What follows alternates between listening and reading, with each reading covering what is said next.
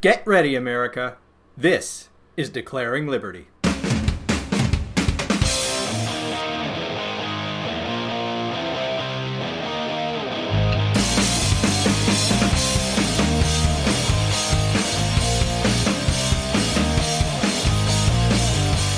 Hello again, everyone. I am Mark Pantano, and this is Declaring Liberty, the podcast where the Constitution matters and we give absolutely no quarter whatsoever to stupid people.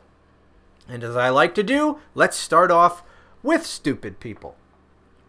Now, I don't know about you all, but as I follow the politics, especially the politics on the Democrat side, I am simultaneously amused and terrified. These people are, as we all know, batshit crazy. There is simply no disputing this, and they are becoming more so with each passing day. Now, that certainly does provide for a lot of amusement, I must say. However, if these people ever get their hands on power again, and they're going to. Let's be honest. It's it's going to happen. That's a scary proposition indeed.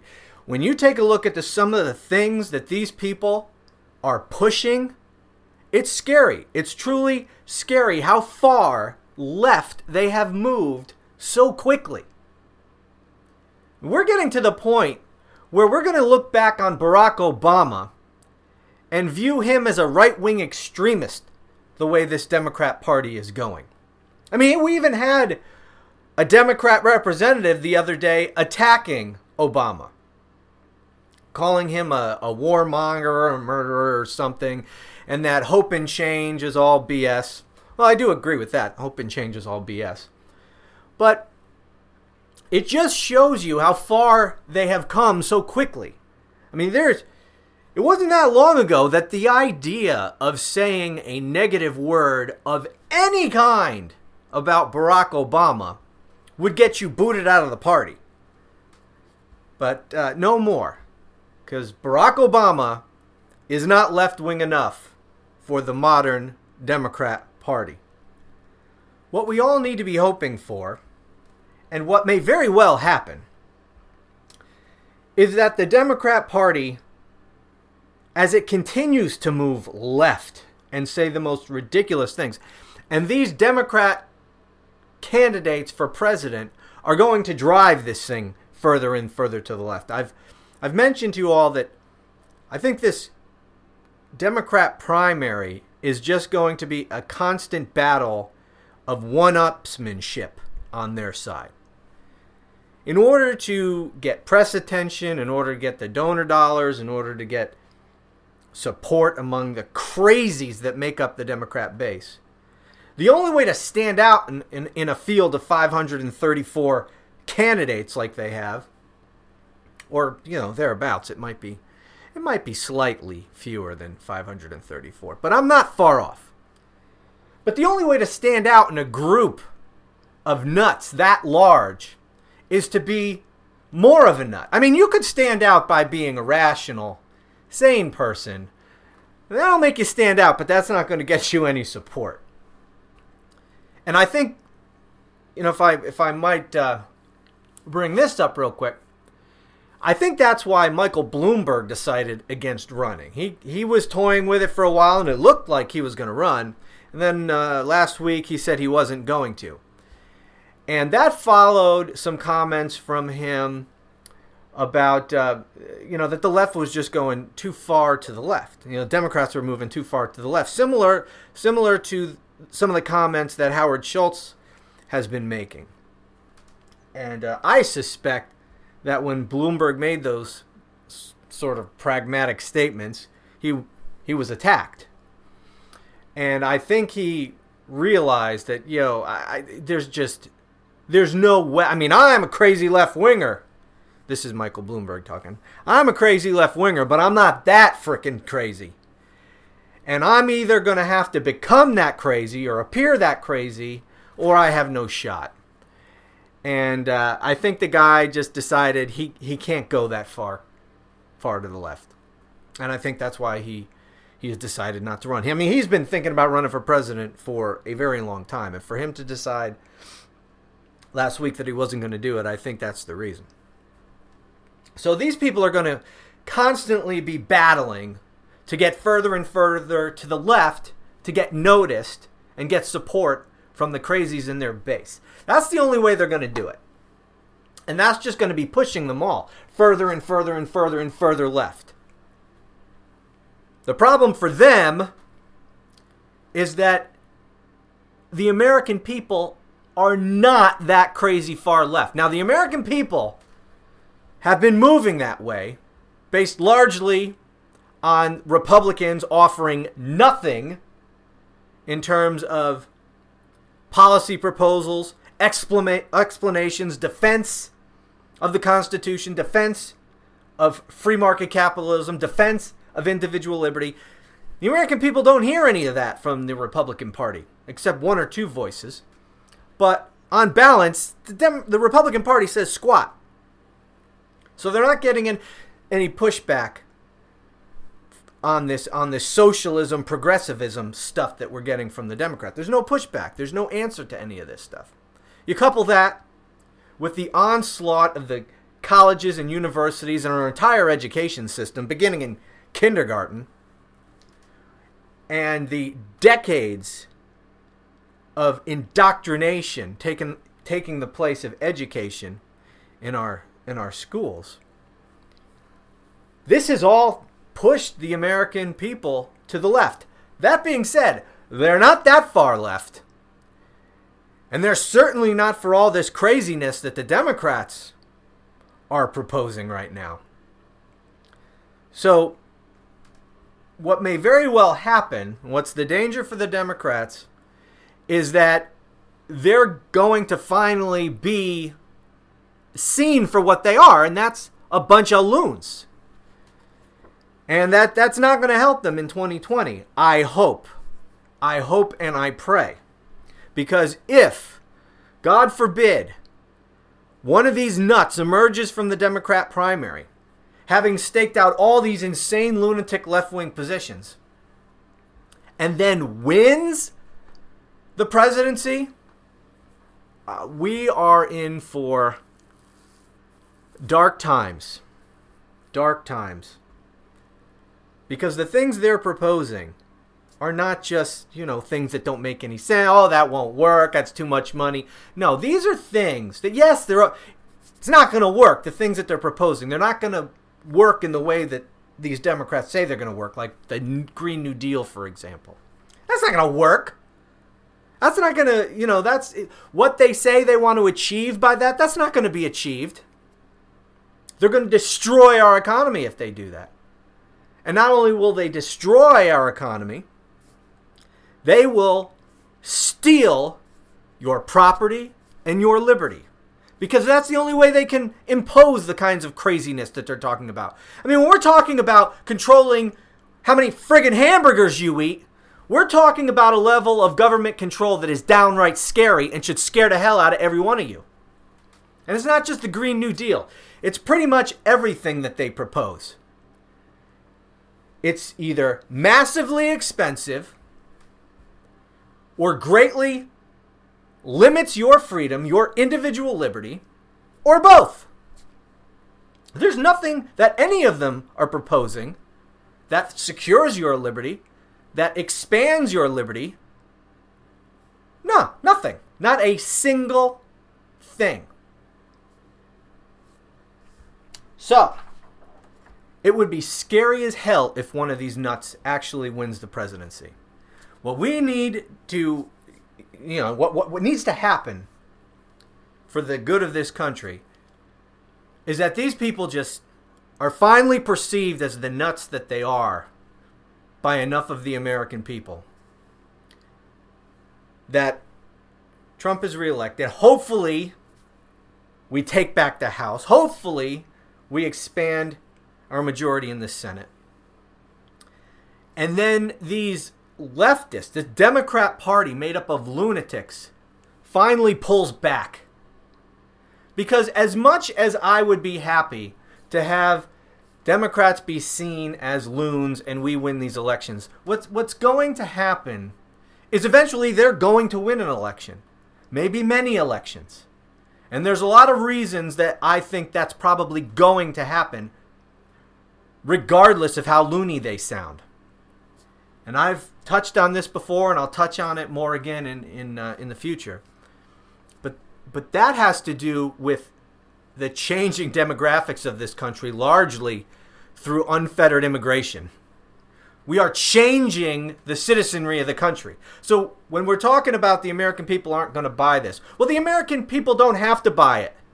They don't have to buy into all this craziness for the Democrats to eventually take control of this country. Because the American people are being replaced by new people. And those people are buying it. And eventually, those people are all going to be voting. And those people, coupled with the American people who are just dumb as a post or batshit crazy, you couple those two groups and they're going to have a majority. They're already on the verge, as I said before, and I'm going to keep saying it until until people start really taking this seriously. And I know most of you listening to me right now take this seriously, but I don't you know, we're at alarm time here as far as I'm concerned, electorally. We are at alarm time. And people, you know, a lot of people push back on me on this because they, they think, oh, well, well, Trump won. How do you explain that Trump won if the country's moving left? Well, genius, the country is moving left and Trump won. Those two things aren't mutually exclusive. Trump barely won. I know I know a lot of people like to think that it was a huge victory, but it wasn't. The Electoral College victory seemed a lot bigger than than it actually was. Look, he lost the popular vote. And don't give me, you know, but it was illegal votes in California. Yeah, maybe. Maybe, but he still lost the popular vote. Maybe by a lot less than they claim that he lost. It doesn't matter. Even if he won the popular vote by a small margin. It was a super close election. And the and the reason for the seemingly big win in the electoral college is because we got a few states that flipped. But I don't think that was a long-term flip. I hope it's a long-term flip. I hope these people are waking up. But it doesn't necessarily mean that it's a long-term flip. And even if it is a long-term flip, and I'm talking about places like Pennsylvania, Michigan, and Wisconsin, those are going to be overwhelmed by the states that the left is flipping. They're on the verge of flipping Texas, they're on the verge of flipping Arizona, Florida, Georgia, North Carolina. When these states go, and we are very close to those states going, when that happens, it's all over. It doesn't matter if Mi- Michigan, Wisconsin, and Pennsylvania stay in the red column, which there are a lot of reasons to believe that you know whether Trump wins re-election in 2020 or not. Uh, there's a lot of indications to believe that th- those aren't going to stay in the red column. But even if they do, we will have no chance at victory for the White House if those other states, Texas, Georgia, Arizona, Florida, North Carolina, once those states go, we have no path to victory. So we've got some serious problems. The point is, doesn't matter how crazy the left goes. Doesn't matter how far left they go. The American people are being replaced by people who are coming here legally and illegally. And because of our ridiculous laws, our ridiculous immigration laws, especially the birthright citizen not, citizenship nonsense, which is not a constitutional requirement, we are not required to give citizenship to anyone who was born on our soil? Some kid is born in some South Texas hospital two hours after his mother jumped our border? This kid gestated for nine months in Mexico in the womb of his Mexican mother. Mama runs over the border, pops out a kid two hours later, and that kid is an American citizen? That's insanity. And the Constitution does not require that. That's a lie. It has been, that's the result of just some bureaucratic thing they started doing several decades ago. It wasn't pursuant to a law. It's not even a legal requirement, let alone a constitutional requirement. It was just some bureaucrat in some agency. We don't even know when and where it began exactly. We just started doing it, and that's the way it's been done. And now we act like it's a federal law. Now we act like it's a constitutional requirement. There was some talk a while back. President Trump, in some interview, mentioned this that he it was something he was considering or was going to do, and that is issue an executive order directing the federal government, the executive branch, to treat the 14th Amendment as not requiring birthright citizenship. And he'd be perfectly within his authority to do that. He's not changing any law. He is giving clarity on the interpretation of existing law. Law that does not require us to be giving birthright citizen, citizenship to the children of illegal aliens. So I hope he does that. He should have done it a long time ago, in my opinion. Every Republican president should have done that a long time ago because it's absurd. And it's destroying this country if you want to know the truth about it. But so, these Democrats really are, God forbid that they ever get their hands on power. And to, we're going to highlight a, a little bit of some of this insanity. I've got a few clips here. You know, they've got this South by Southwest conference down there in the People's Republic of Austin, Texas. And if you want to see nuts on parade, spend a little time in Austin, Texas. A beautiful city that's not going to remain beautiful for long. It's going to end up being the San Francisco of Texas. Because the the liberals who dominate that town are every bit as crazy as the San Francisco leftists, if not more so. I'm telling you, these people are nuts. I lived in Texas for quite a while, and Austin is nutcase central. Now, you know it's important to be a victim. You know, that's how you get power in America today. That's how you get attention in America today. Well, if you're the right kind of victim.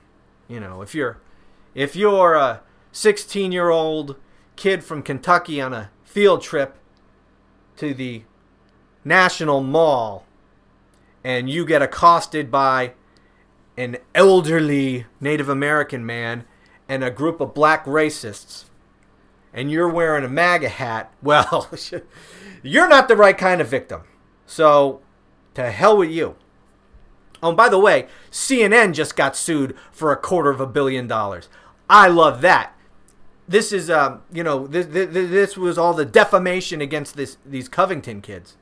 Well, attorney Lin Wood, who's representing Nicholas Sandmann, he appeared on Life, Liberty, and Levin with Mark Levin on the weekend, and he just uh, he talked all about the case, and he announced, and, and it's come out since, that uh, he was going to be suing CNN for two hundred and fifty million dollars so I, I hope they're successful with that because that was an outrage. But so, anyways, you got to be the right kind of victim. But that being said, being a victim is your path to success in this country, especially on the Democrat side. And if you want to become the Democrat nominee for President of the United States, well, then you better be a victim. Because we only promote victims around here. So you better find a way that you've been victimized by evil white people. And so we have Democrat candidates lining up on the left to tell us how they've been a victim of something. And we've got the white guys sucking up and and apologizing for their whiteness and their maleness. And it's really quite amusing. So let's start off with Tulsi Gabbard. She is this congresswoman from Hawaii. And she is a Hindu. And she experiences a very special kind of discrimination. And so let's let's hear her tell us about it. As a practicing Hindu, uh, I have been on the receiving end of Hindu phobia and bigoted attacks. Unfortunately, even now, as I stand before you here today and running for president, those Hindu phobic attacks continue. Attacks against Christians, Muslims, Jews, atheists, people of all different religions cannot be allowed to stand. And what is most important is to lead from the front. Yes, as President of the United States, I will do that in calling out and condemning those bigoted attacks. But this is something that each and every one of us has the opportunity to do when we are confronted with such bigotry. It is only when we stand together and speak out against and condemn this kind of bigotry and the violent acts that sometimes occur as a result that we can actually change make that real change we know we need to see. Wow. Hindu phobia. Sounds scary. I don't know about you, but I'm calling bullshit on this one. I don't buy it for a second. I don't see a real big problem with Hindu phobia in this country. So much so that that's the first time I've ever even heard the word Hindu phobia. Have you heard the, the word Hindu phobia? Have you ever used it? Have you ever heard anyone use it? Do you know anyone who's ever used the word Hindu phobia? Have you ever heard it on TV? I haven't. You know why? Because it's not really a frickin' problem. This is BS. This is Tulsi Gabbard trying to get a one up on the victim thing. She's decided, apparently, that, you know, last time Hillary Clinton tried to ride the, you know, I'm going to be the first female president and I'm the victim of sexism. And well, she tried that, and that didn't get her over the finish line. So Tulsi Gabbard's looking at this, and she's thinking, you know, it might not be enough just to be a woman. I'm gonna have to come up with something. Well, I am a Hindu. I am a Hindu, or at least I identify as one. I don't know, really. She might be a practicing Hindu. I have no idea. But you never know with people on the left. That's the thing. They identify as one thing one day, one thing else, you know, something else the next day.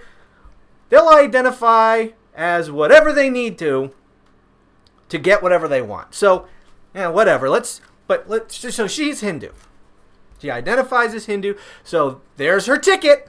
I'm going to add Hindu to the I'm a victim of Hindu phobia. Uh, every day I have I am the victim every single day. I get hate emails and I get accosted on the street because I am a Hindu. How the hell would anyone even know that she's a Hindu? And who who is giving her a hard time for being a Hindu? Really? If I'm up to so she was up on stage with I don't know, was it Jake Tapper? I don't know. This was a CNN town hall, so it was probably Jake Tapper if I'm up there asking Tulsi Gabbard questions and she pops off with this Hindu phobia thing, I'm going to ask for an example of some of this Hindu phobia. Give me an example, uh, little Tulsi. Give me an example of how you've been uh, discriminated against, or some of this uh, bias and stuff that you that you suffer because of your Hinduism. Give me a, give me a recent example. I mean, obviously, as you said, this is happening to you all the time, even now. So certainly, you've got an example at the ready. I mean, how about just yesterday? Let's just take yesterday. What happened to you yesterday? How were you mistreated for being a Hindu yesterday? That's, you know, ask her a question, man. This is why the media is so pathetic. These Democrats can just get away with saying anything. Hindu phobia. She's not the victim of Hindu phobia. Please. And let me ask you another question. Do you even recognize the country that these Democrats describe? I mean, I don't. To listen to any one of these Democrats, whether they're running for president, whether they're in Congress, whether on they're on your local school board, they all sound exactly the same, and they all say the same thing.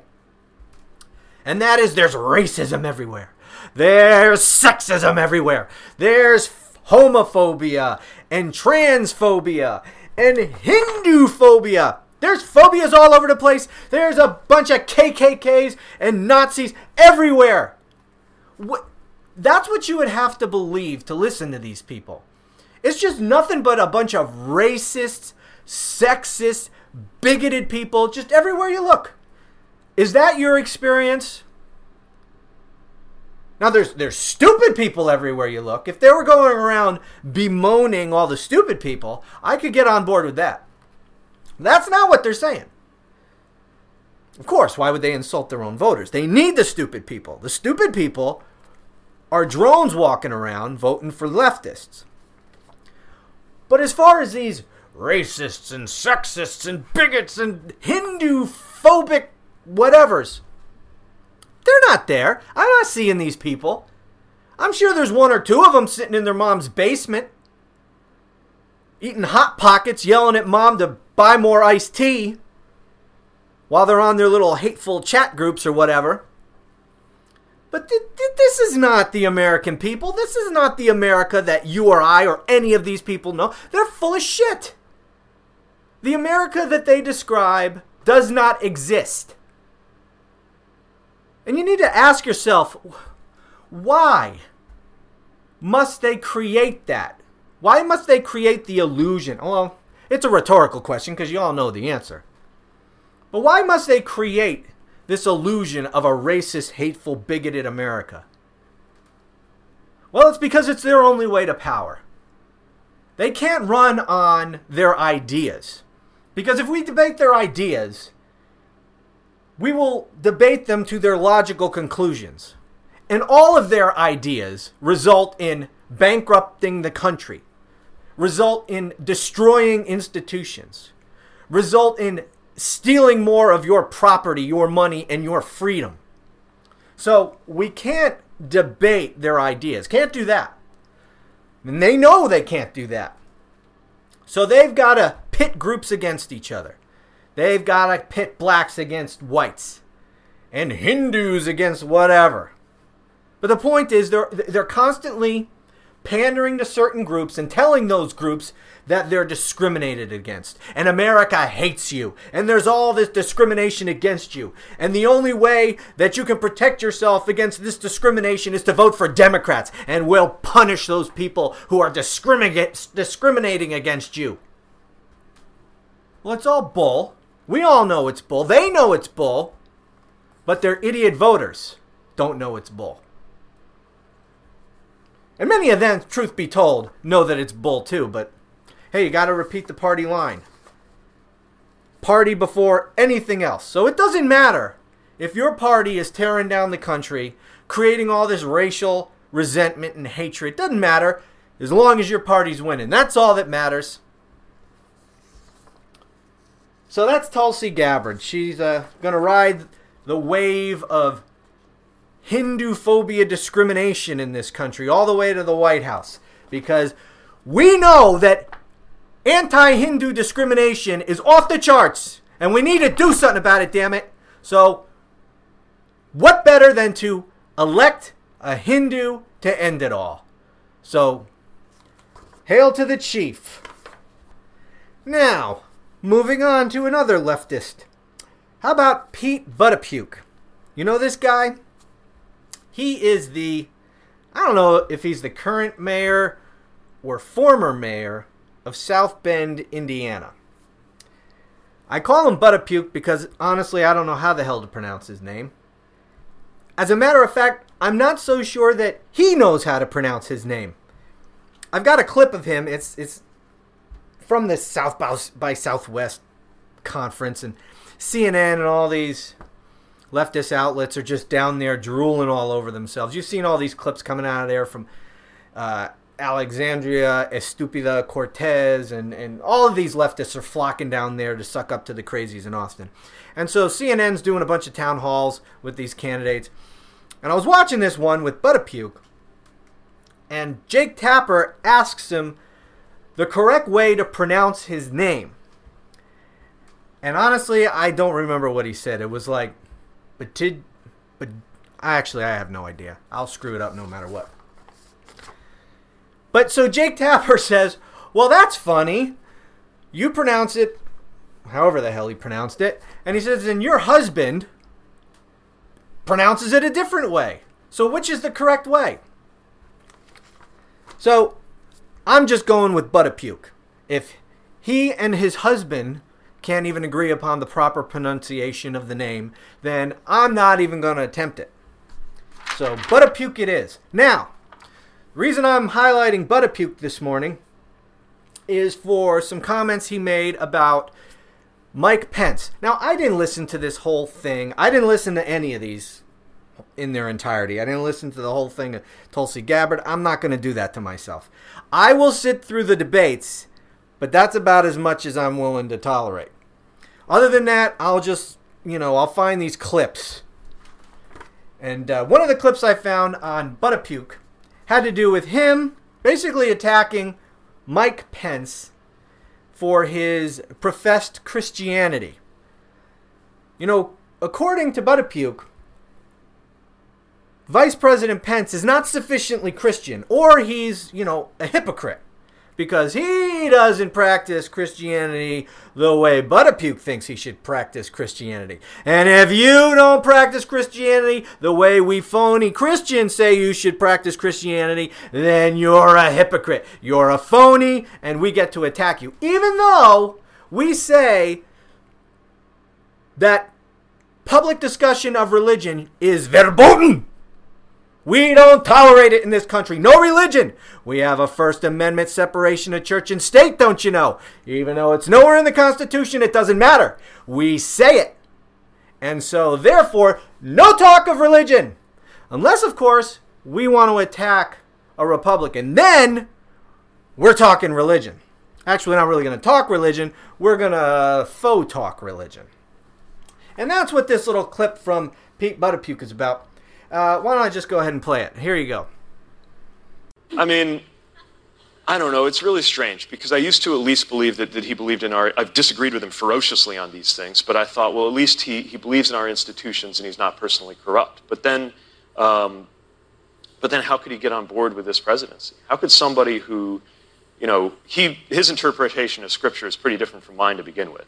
Okay, I, my understanding of Scripture is that it is about protecting the stranger and the prisoner and the poor person and that idea of welcome.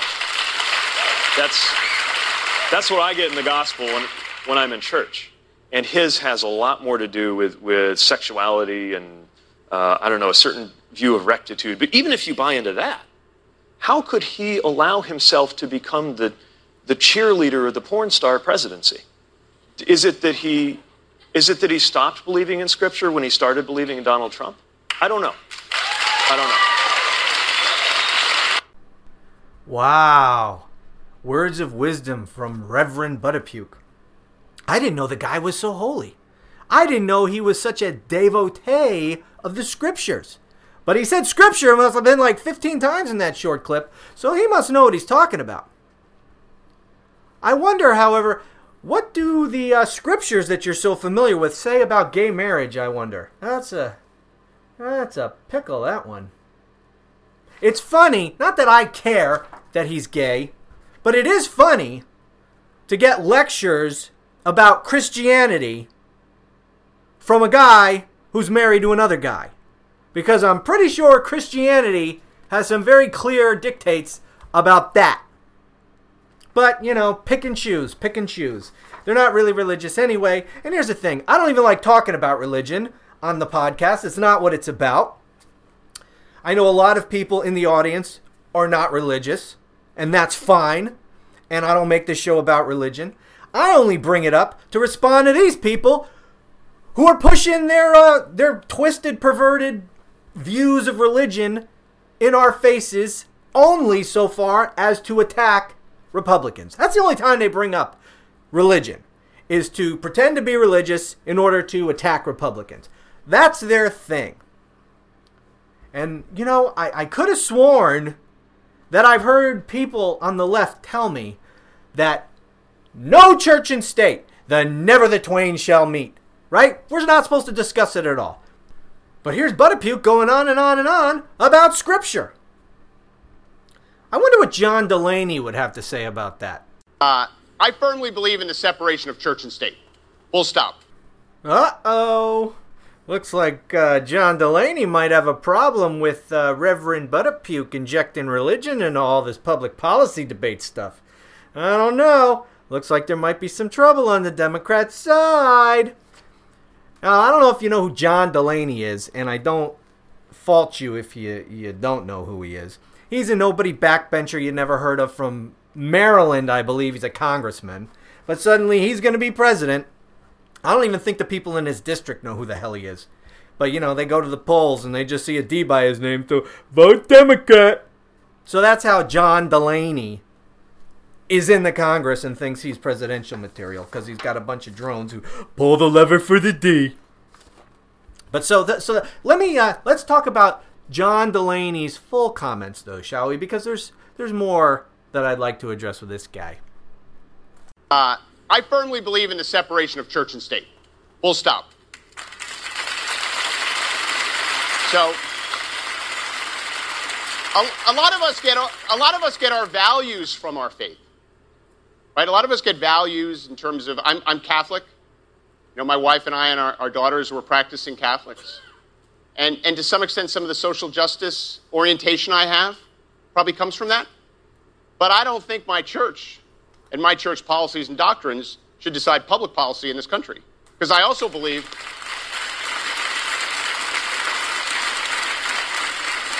I also believe strongly in the freedom of religion, right? And I believe strongly in the separation of church and state. So, so I don't think church, anyone's religious doctrines should inform public policy. But we all know people's faith informs oftentimes how they think about the world. So thank you. So let me let me just ask you a sure. follow up because I know you're a practicing Catholic. Um, uh, you're deeply involved in your parish. Um, your party, the Democratic Party, is at odds with your church mm-hmm. on a number of subjects. But let's just let's just talk about uh, abortion. Right. Now, abortion rights groups consistently consider you an ally. Mm-hmm. But as a Catholic, is this something that you struggle with at all? I don't struggle with it as a matter of public policy at all. I'm pro-choice, and I. So,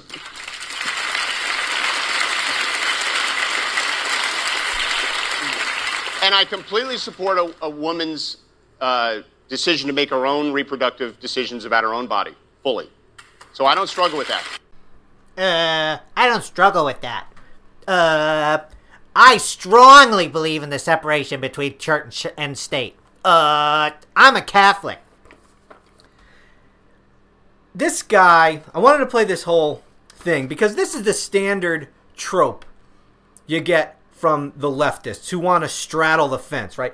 They want to all pretend that they're religious, yet they want to justify their positions which go completely against their religion, like abortion. This is how these pro choice Democrats who pretend to be religious, especially the Catholics,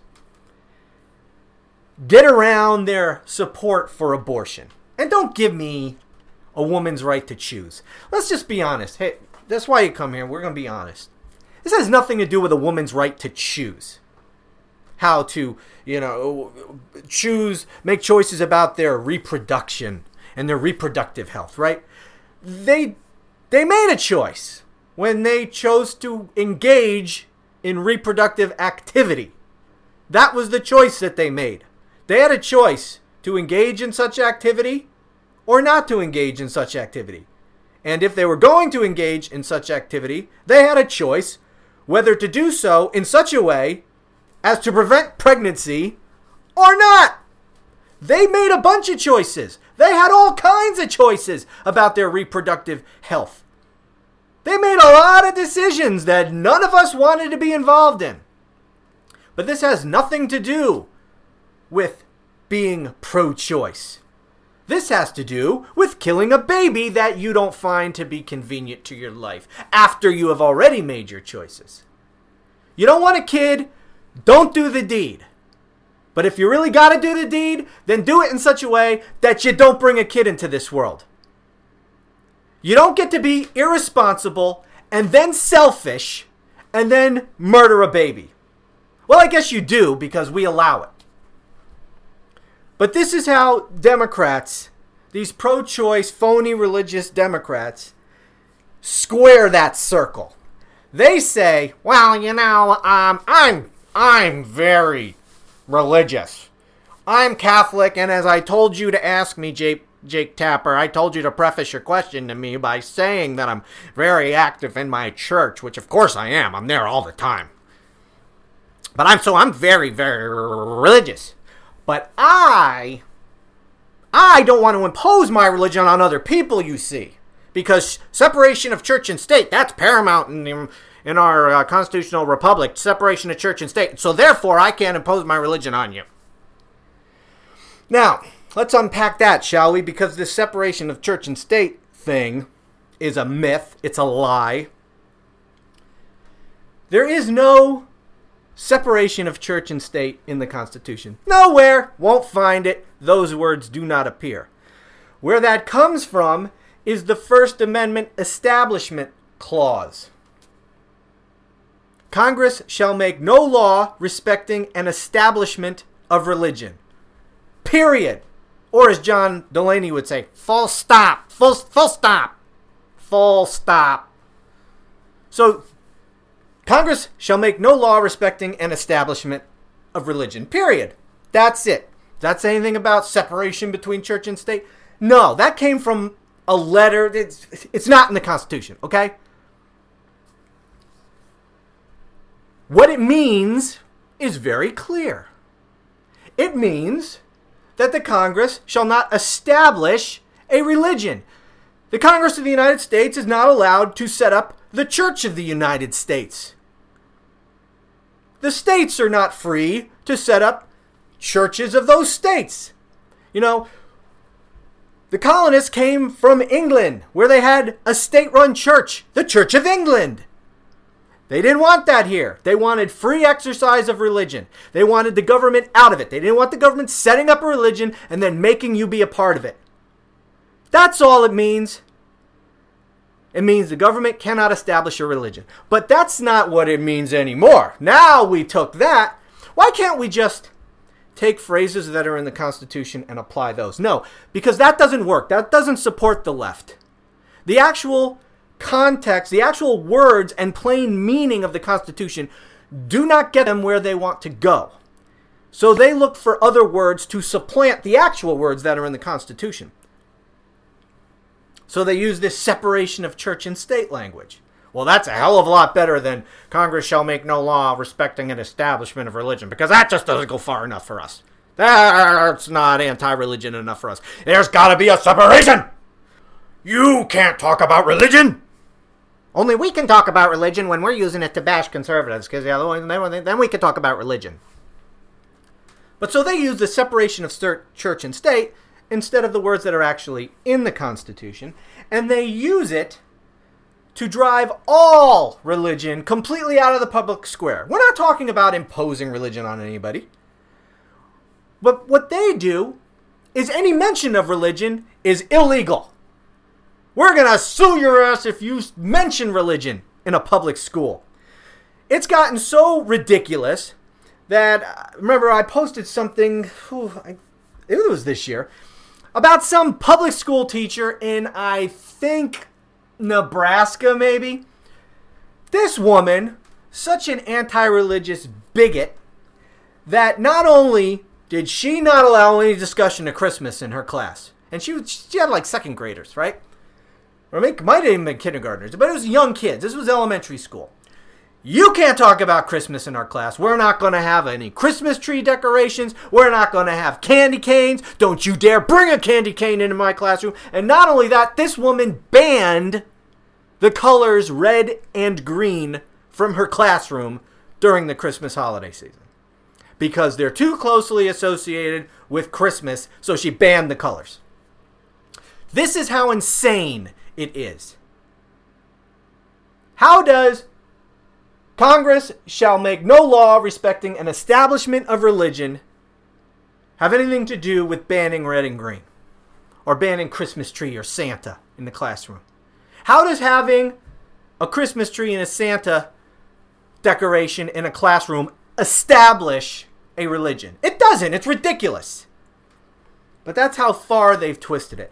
So these Democrats, they want it. They want it this way. They want it that way. I'm religious. I'm not going to oppose my religion. I'm super, you know, I'm super Catholic, but I'm for killing babies. These people, that anyone takes them seriously, it just blows my mind.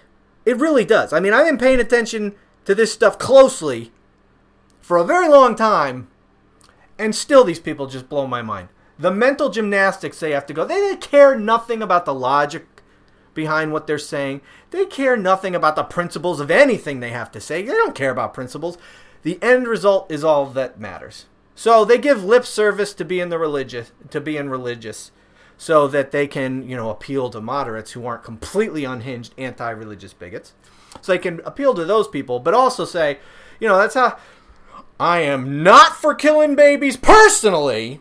Personally, because I'm very religious, don't you know? But I'm all for killing babies as a public figure. So I'm going to let you kill babies all you want, but I'm going to say when I go to church, I'm going to pretend I'm against it. See, that's how that's how that works. But it's also funny if you notice the guy said something about uh, oh yeah, my my deep faith. Oh, I'm very religious. I'm very religious, don't you know? And uh, you know, my my deep, my deep and abiding faith, it uh, informs my social justice orientation. Oh, well, isn't that convenient? So, on the one hand, your deep and abiding faith in Catholicism, right? You're such a deep, deep Catholic. Your religion informs your social justice orientation, and you got no problem pushing that on all of us. But your faith is not allowed to inform your position on killing babies, right? So again, they want it both ways. They want it this way, that way, another way. Doesn't matter. I mean, they there's no limit to the number of ways these people want it. Whatever they got to say to whoever they're talking to get their vote, that's all that matters. And the only way they're allowed to, you know, really to get by with this is because the media is on their side. If we had a real media, these people would ask the logical questions that expose the hypocrisy. You can't make such blatantly hypocritical statements without some question about it. If you're a Republican, but Democrats all day long, they're just this. They say one thing, the next sentence contradicts what they just said, a third sentence contradicts both of those things, and not a single question from Jake Tapper or any other of these hacks in the media. Okay, one other guy I want to get to. Actually, I got two. Jay Inslee, another guy you probably don't know. This is the governor or former governor of Washington, another guy with delusions of grandeur. And as I said, you know, you gotta be a victim. Oh, you gotta be a victim. And you gotta be a victim. You have to be the right kind of victim, and you have to be the victim of the right kind of people. So, what you need to do is find a way to be a victim of white males, straight white males, because those are the most evil members of our society. Everyone knows that. Straight white males. So if you can be a victim of that group of people, then you're you're scot free. You don't got to worry about your privilege or anything like that. Okay? You're made in the shade. So that's what you that's what you got to strive to be. A victim of a white male. Straight white male. But what to do if you are a straight white male? Ooh, that's a that's a head scratcher. And that's the problem for Jay Inslee. See? He's white, he's male, and he like the ladies. Now that's a problem. Now if you're white and you're male and you like the fellas, well then that's okay. You're cool. Just ask Pete Buttigieg. But you like the ladies, that ain't so good. So that's the problem Jay Inslee needs to overcome if he's going to get the Democrat nomination for president. So how is he going to do it? Well, he's going to suck up to the mob. That's what he's going to do. He's going to apologize for his race. He's going to apologize for his sex. And before long, he's going to have to apologize for liking boobies if he knows what's good for him. But he hasn't gotten to that one yet, but he has gotten to the apologies for being white and male. So let's hear what uh, Governor Inslee has to say to suck up to the left wing mob he helped create and try to have some relevance inside the Democrat Party. Okay, that's fair enough. Uh, last question, sir. You're joining the most diverse Democratic presidential field in history. Our new CNN Des Moines Register poll shows that only 38% of likely Democratic caucus goers in Iowa say they would be satisfied with a straight white male nominee. So, why are you, as a straight white male, the right person to lead the Democratic Party if there's so much skepticism from Democrats in Iowa? I think that I have evinced uh, a humility about being a straight white male that I've never experienced uh, discrimination like so many do. I've never been pulled over for, as an African American teenager by an officer driving through a white neighborhood. I've never been a, a woman and been talked over in a meeting. So I approach this with humility. And that's why I've been so dedicated through a 25 year public career of advancing justice in our society, of making sure that we have as much diversity as in the 2,000 people I've appointed, and we've done really well in that regard, of making sure that people who work for me have to go through implicit bias training so that they understand how implicit bias can really discriminate against folks. Doing criminal justice reform, where I just uh, offered a pardon to 3,000 people with their marijuana convictions because that's been part of the racial disparity that we've experienced uh, is because of the drug war. So during my time in office, uh, I have been very, very committed uh, to making this a more just, open, and tolerant society. And that's one of the reasons Washington is so successful. I was the first governor who stood up against the Muslim ban. That got me in the, just got my blood boiling. So I stand up against this anywhere I see it, and I think people will see that when they get to know me. All right, Governor Inslee, good luck out there on the campaign trail. We will see you out. Well, you know, Jake, uh, I have uh, I have always evinced a humility about being a straight white male, you know, and um, and I'm um, sorry that I'm white, and uh, I'm sorry that I like chicks, and you know, but I've always I've always tried to make up for that. You know, that's why if you're gonna work for me, you know, when I was governor, anyone's gonna work for me, they're gonna undergo implicit bias training, so I can make sure that all the white folks who work for me know that they're a bunch of racists.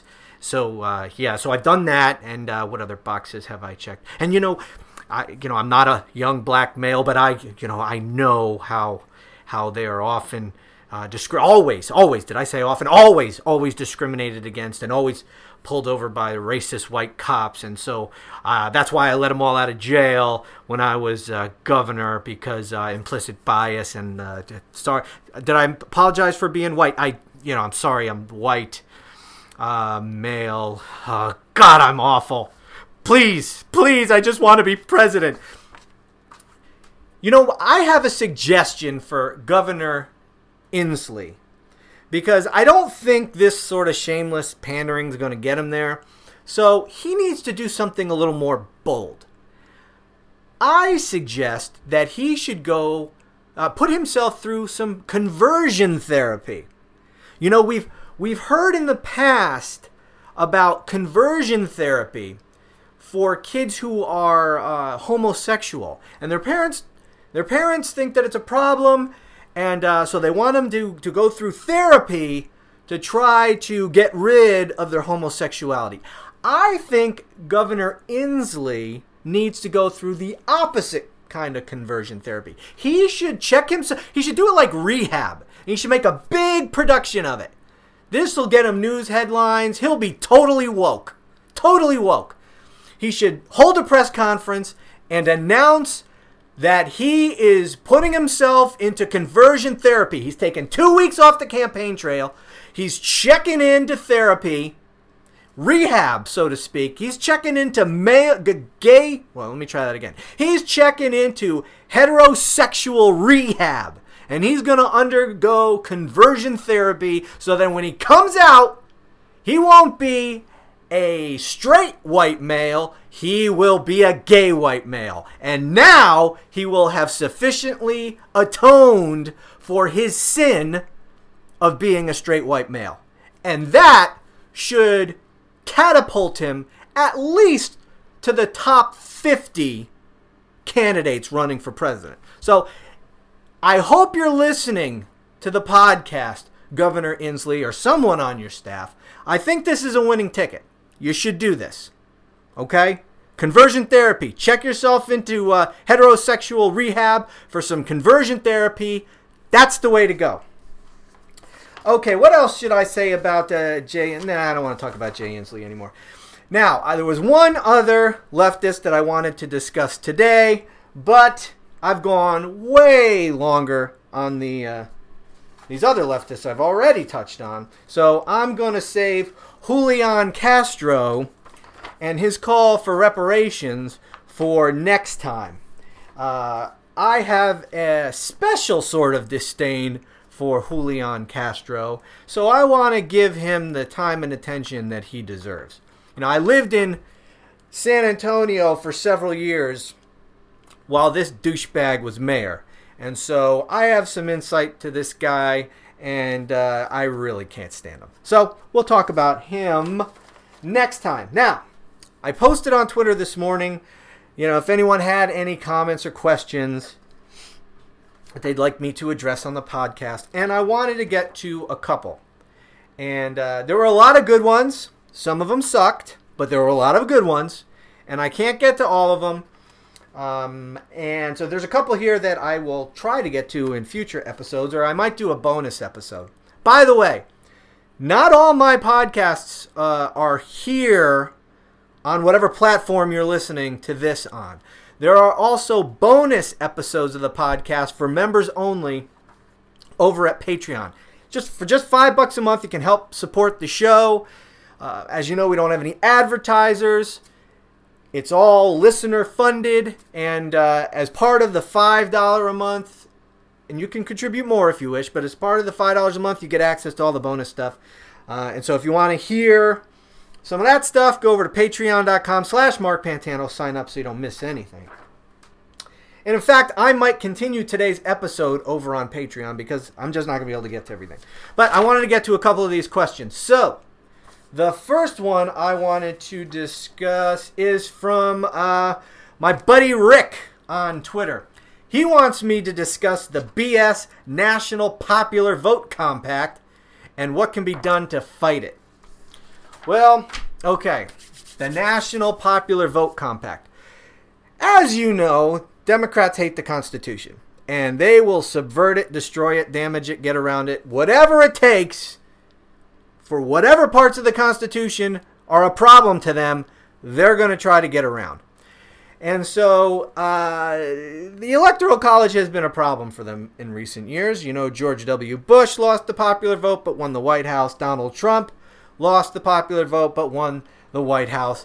And that's all due to the Electoral College, which awards a state's electoral votes on the basis of their individual state vote. Okay, so we don't factor in the national vote at all. So it doesn't matter that Hillary Clinton may or may not have gotten two to four million more votes than Donald Trump in 2016. That doesn't matter. We don't look at the national popular vote. We go state by state. Who won this state? Who won that state? You win this state by one vote, it doesn't matter. You get all those states' electoral votes. Now, there's a couple of states that do it a little differently. I think Maine is one where they uh, award the electoral votes based on congressional districts. So you can, you know, if a Democrat wins this congressional district in the state of Maine and a Republican wins the other congressional district in the state of Maine, they each leave with some electoral votes. But in most states, it's winner take all. So you win by win one vote, you win the whole thing. And so that's, you know, Democrats hate that because they have huge number advantages in these big, huge left wing states like New York and California. And so that's how they're able to run up their national vote total and lose the popular and uh, lose the electoral college. So they got to get rid of that. They want the elector uh, the boy, I'm getting ahead of myself. They want the national vote, the popular vote. The hell with this electoral college crap. They want the national popular vote to determine who the president wins because we're going to have an easier time winning that. So that's what they want to do. And how they're trying to get around this is the only way you're going to get rid of the Electoral College is with a constitutional amendment. Well, they're never going to get that. So they got to come up with something else. Now, the Electoral College doesn't necessarily mandate what we are doing right now in terms of winner take all. as you can see, like I said, Maine does it a little differently than some of the other states. It's not winner take all up there. So the Electoral College doesn't mandate that those things all be the same. What the Electoral College does is it gives the Constitution gives the states the ability to determine how to apportion their electors. Okay? Each state has a certain number of electors. And that's determined by the number of uh, delegates in the Congress they have. So you take the two senators and the number of congressmen, you add those up, that's your number of electoral votes. Okay?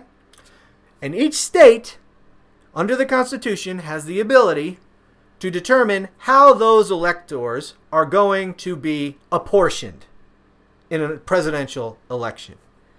Now, most of the states, like I said, just say whoever wins the popular vote of the state gets all of the electors. What this National Popular Vote Compact seeks to do is once they get enough states to agree to do this, then they can determine who the president is going to be based on the national popular vote, no matter what their state did. So, under this scenario, if a state agrees to this, then they will award their electors to whoever wins the national popular vote, regardless of how their state voted. So, for example, say the state of Ohio was a part of this. And that state in uh, the next election votes for Donald Trump. Under our current system, Ohio would then award all of their electors to Donald Trump. But suppose that we have the same sort of thing again where the Democrat nominee actually wins the national popular vote. Well, then under this compact, this agreement between the states, Ohio would not apportion their electors to Donald Trump, who won the state of Ohio. They would apportion their electors to the Democrat candidate who won the national popular vote. And as long as you had enough states that represented at least 270 electoral votes, if you had enough of those states to come together to accumulate 270 electoral votes, if they all agreed to award their electors to whoever won the national popular vote, then that's they would control the election. They would have officially, you know, gone around our current electoral college system. And that's that's perfectly constitutional because the Constitution doesn't require us to do it the way we're doing it right now. It just gives the states the ability to determine it. And if enough states decide to do this, then they can do it. Now, a compact is an agreement between the states. And in order for the states to officially enter into a compact with one another, they have to get the approval of the Congress. So they can't just do this on their own. If they get enough states to reach 270 electoral votes, it still needs to be approved by Congress. Now, that being said, that's just to officially do it as a compact. They can all just kind of do it as a with a handshake and a wink. I mean, they could change their own state's laws to a, to award the electors to whoever wins the national popular vote. And if enough of them do that, official compact or not, they can still affect the outcome of the presidential election. So, what can we do about it? Well, we can't really do anything about it other than how we fight all of these political battles, and that is simply is to fight these political battles. The good thing about this sort of a battle is the turf, the battlefield, if you will, is in the states. You have to lobby your state legislators and they are much more accessible to you. Okay, they represent far fewer people than your congressman or your senator. So you have a, a much better chance of getting a sit down with one of these yahoos. You know, you you have a much better chance of emailing them and having them see it. Calling them and talking to them, going to their office and talking to them, putting pressure on them, getting groups of people to put pressure on them, you know, phone campaigns, all these kinds of things are, are much more effective against state legislators than they are against members of the United States Congress. So that's where that's the one good thing is that the battlefield is local. It's at the state level. Uh, but there's no silver bullet here. We're not going to be able to stop this with a lawsuit. It's actually constitutional for them to do this. Because, as I say, the way we currently do it is not required by the Constitution. It just gives the states the authority to determine on their own how they're going to ward their electors. So, hope that answers the question. And we'll probably talk more about this if this movement continues to gain steam. Now, the other one I wanted to discuss comes from Tim and Rachel. I don't know which one of them wrote it, but it's from their joint account. And uh, by the way, thank you, Rick, for the question. I appreciate it. If you have any follow ups, if I didn't answer everything correctly, you have a follow up question, try to shoot that to me over on Twitter. And uh, I may or may not see it, but if I do, I'll try to answer your follow up. Tim and Rachel ask I'm worried about being disarmed one day. That's a very legit worry. This scares me more than anything. Can this really happen even if you live in a red state? Well, the simple answer to that question is absolutely uh, yes. That can happen. I worry about being disarmed one day. It would have to be forcibly because I ain't voluntarily disarming myself. But yeah, uh, it absolutely could happen. But Mark, but Mark, we have a Second Amendment and they can't take away guns. I like to tell people that the problem with the Constitution is that it cannot enforce itself.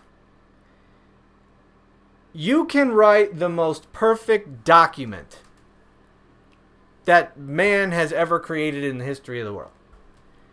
But what you cannot write is a self enforcing document.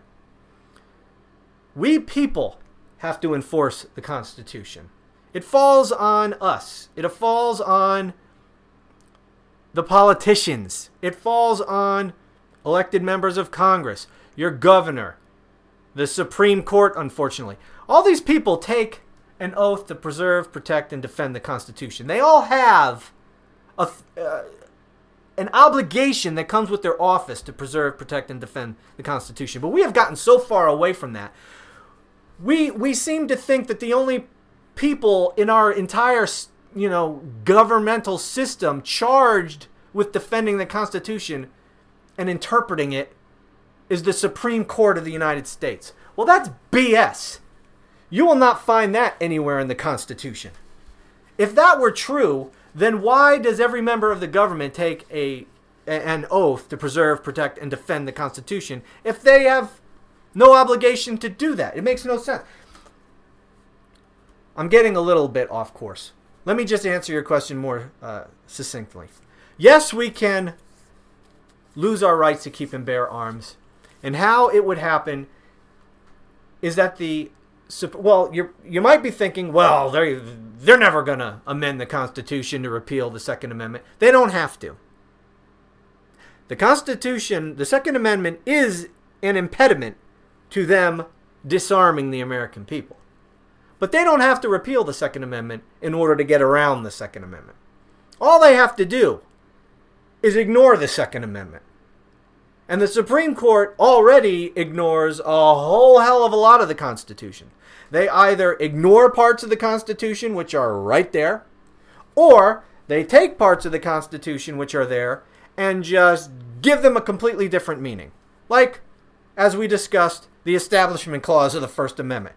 Well, you know, it says Congress shall make no law respecting an establishment of religion, but that really doesn't help us out so much. So we're just going to pretend that it says separation of church and state. So much so that the Supreme Court uses that ridiculous phrase. Nowhere in the Constitution, but you'll see it in Supreme Court opinions. They'll do the same thing. Oh, look at look at abortion. You're going to find abortion in the Constitution? No. You can't even look to a specific provision of the Constitution and say, well, this specific provision, uh, while it doesn't say abortion, it must encompass abortion. No. So made up was abortion that they took like a whole bunch of different amendments and said, well, if you kind of consider them all together, they kind of give off these emanations and penumbras which would cover abortion. I'm not making this stuff up. That's how they got to abortion. It's absurd. The point is, the Supreme Court will say that the Constitution means whatever the hell they want it to mean. To hell with the actual text of the Constitution. They'll just reinterpret it. They don't need no stinking amendment. If they don't like the Second Amendment, all they need to do is say that it means something other than what it actually does say. And how can they do that? Well, all they need is a one vote majority. So if the Democrats ever get a 5 4 majority on the Supreme Court and they take up a gun case, they can just say, well, you know, the Supreme Court in Heller got the Second Amendment all wrong. We're overruling that case. We're overturning Heller and its progeny. And what we're going to say is the Second Amendment doesn't mean at all that you have an individual right to keep and bear arms. Okay? Tim and Rachel, you guys don't have a right on your own. You, Tim, and you, Rachel, do not have a right to keep and bear arms. No, no, no, no, no, no, no, no. See, it says it says militia. Militia. See, it doesn't say Tim and Rachel. No. It says militia. So unless you are in a militia, you have no right to keep and bear arms. And not only that, it says a well regulated militia.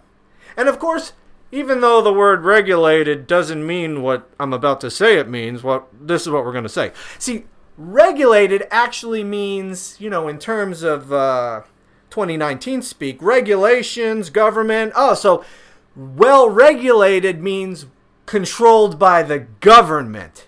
Okay? It didn't mean that at the time it was written, but we're going to say that well regulated means controlled by the government. So, unless you are in a state controlled militia, then you have no right to keep and bear arms. So, that's it. Sorry. Okay? Now, that's what they will do.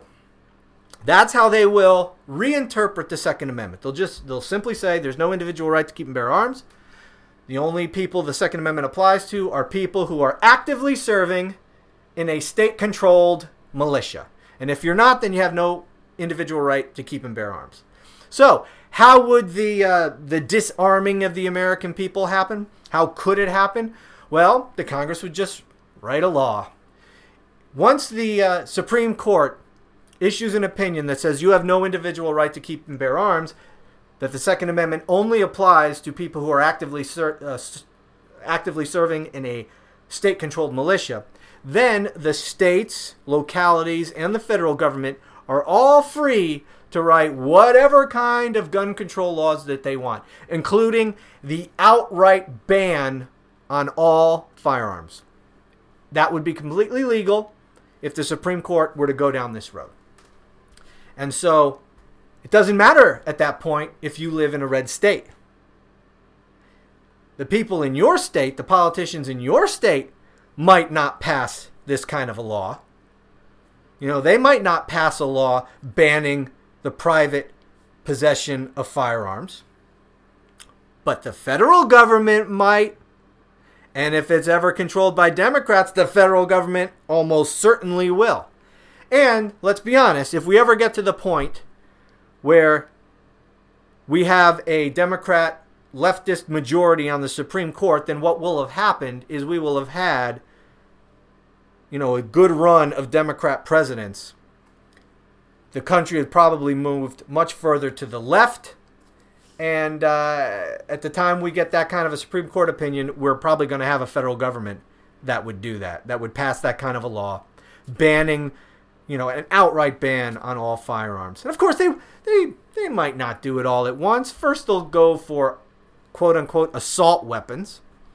Then they'll just continue to expand the definition of assault weapons because you know that's just a made up term. So they'll ban assault weapons. They'll make up some definition of what assault an assault weapon is. And then, you know, every so often, you know, like every other month, they will expand the definition of assault weapon to cover more and more firearms. So more and more firearms will be banned and banned and banned and banned. And then they'll just, you know, once they've softened up the public enough, they'll just outright ban whatever's left. And they'll make it some sort of, you know, felony equivalent to murder. And uh, if you are ever found in possession of a uh, bolt action 22 rifle that your great grandfather gave you in 1975, well, then, you know, you'll probably be looking at 20 years to life in a federal prison. So that's what they'll do. That's how it would happen. That's how it could happen. And if we don't fight these leftists tooth and nail and win in 2020, I think that that's what is going to happen. Because let me tell you, let me paint the real picture for you. You see what kind of a problem we have with illegal immigration right now. We got Trump in office. We've never had a president more opposed to illegal immigration than President Trump. And yet, look at the numbers flowing over our border with Trump in office. Imagine if Kamala Harris is the president in January 2021. She's going to throw those borders open, invite the world to just come over at will. She's going to tell ICE to stand down. And it's not just Kamala Harris, it would be any of them on the left. They're all of this mind. Four years of that? Forget about it. These millions, tens and tens of millions of illegal aliens coming over, whether we give them amnesty or not, they're eventually going to be dropping kids over here. And all those kids are going to be American citizens because we have insane laws that allow for that. And so eventually it's only a matter of time and math to see what's going to happen. The Democrats are going to control everything. It is just a matter of time unless we get control of the southern border. And Trump being reelected in 2020 and us getting back control of the House of Representatives and actually holding these damn Republicans accountable and making them secure our border is the only way we're going to avoid all of this. We are this close. I am holding my fingers like a centimeter apart. We are this close to losing several states that we need in order to win the White House. And I'm telling you, Texas is the crown jewel. This South by Southwest conference full of leftist nuts going on in Austin right now, that's going on in Texas. Okay? And if you don't think that Texas could fall to the left, you're not paying attention. Texas is close. It's way closer than a lot of people realize. Now, I don't know that it's going to fall in 2020. I don't think it's going to fall in 2020. But after 2020, I have zero confidence that we're going to continue to hold the state of Texas. I am very fearful that we have one or two more election cycles at the presidential level where we win Texas. I don't think any more than two. After that, I think Texas falls to the left. Unless we put an end to this illegal immigration and we amend our existing laws. We got to get rid of this ridiculous birthright citizenship nonsense. And we need to start repairing the damage that we've done to ourselves. Because if not, we're losing Texas, we're losing Arizona, we are losing Georgia, we are losing North Carolina, and we're losing Florida, among others. And that's going to happen real soon. So, yeah, disarmed, you bet. We will be disarmed or they will at least try to disarm us uh, by passing these kinds of laws, and that's how they would do it. We'll get into this more on another occasion, but thank you, Tim and Rachel, for that question. But I need to go ahead and end this here. I am going to continue the conversation right now over on Patreon. Uh, I have a couple things I want to discuss, including Nancy Pelosi recently commenting that she is not going to pursue impeachment of the president. I've got some thoughts about that that I'm going to share with you um, and some other things. So if you want to hear that, head on over to patreon.com slash Mark Pantano uh, and become a member. That way you don't miss anything. And if you enjoy the podcast, do me a favor. Please help me promote it so that I can keep this thing going. If you listen on iTunes or Apple Podcasts or whatever the hell it's called now, if you would drop a positive review over there, that would be greatly appreciated. But for now, thank you all for listening. I greatly appreciate it. And until the next time, remember, continue to fight the left like your freedom depends on it. Because as you can see, it does.